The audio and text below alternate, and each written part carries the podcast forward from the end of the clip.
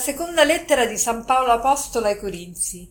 Fratelli, tenete presente questo: chi semina scarsamente, scarsamente raccoglierà, e chi semina con larghezza, con larghezza raccoglierà. Ciascuno dia secondo quanto ha deciso nel suo cuore, non con tristezza né per forza, perché Dio ama chi dona con gioia. Del resto Dio ha potere di far abbondare in voi ogni grazia, perché, avendo sempre il necessario in tutto, possiate compiere generosamente tutte le opere di bene. Colui che dà il seme al seminatore e il pane per il nutrimento, darà e moltiplicherà anche la vostra semente. Così sarete ricchi per ogni generosità, la quale fa salire a Dio l'inno di ringraziamento per mezzo nostro. Oggi San Paolo ci esorta alla generosità, ci dice che chi semina scarsamente, scarsamente raccoglierà. Noi raccoglieremo quello che abbiamo seminato. Alle volte pensiamo che Dio alla fine della vita farà un po' dei, dei favoritismi, dei, darà dei privilegi, ma non è così. Ognuno raccoglierà quello che avrà seminato. Per quello è importante durante la vita terrena darsi da fare per, per procurarsi il cibo che non perisce, per essere veramente persone generose.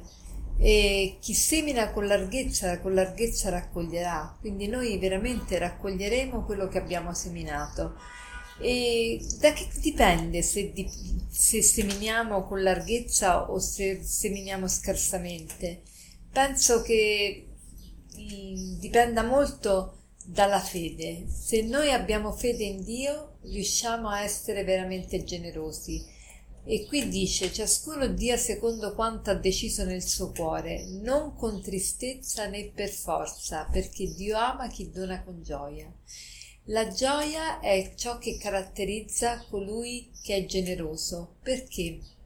Perché colui che è generoso dà e dando uno diventa più felice Fate questa esperienza, più date più sarete felici e se date soprattutto quello che vi costa sarete ancora più felici.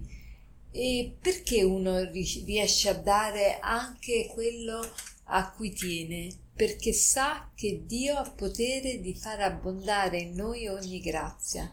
Allora, sapendo questo, non abbiamo paura, non temiamo di privarci di qualcosa, perché Dio ci darà molto di più e più noi diamo, più noi siamo, perché l'uomo si realizza nella misura in cui dona e in particolare nella misura in cui dona se stesso. Siamo fatti così, siamo fatti a immagine della Trinità e le, le tre persone divine sono appunto tali in quanto l'una si dona all'altra. C'è questo scambio e questo dono reciproco che li fa essere gioiosi e li, fa, eh, e li mantiene nell'essere.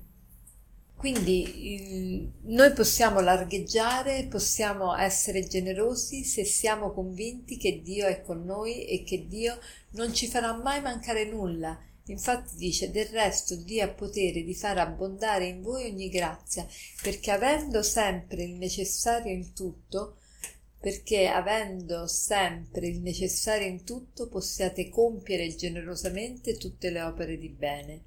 E poi dice colui che dà il seme al seminatore, il pane per il nutrimento, darà e moltiplicherà anche la vostra semente e farà crescere i frutti della vostra giustizia.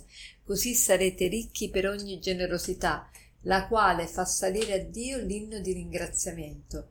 Ecco, la, la generosità non solo ti rende felice perché tu dando eh, ti realizzi, dando realizzi l'immagine di Dio in te.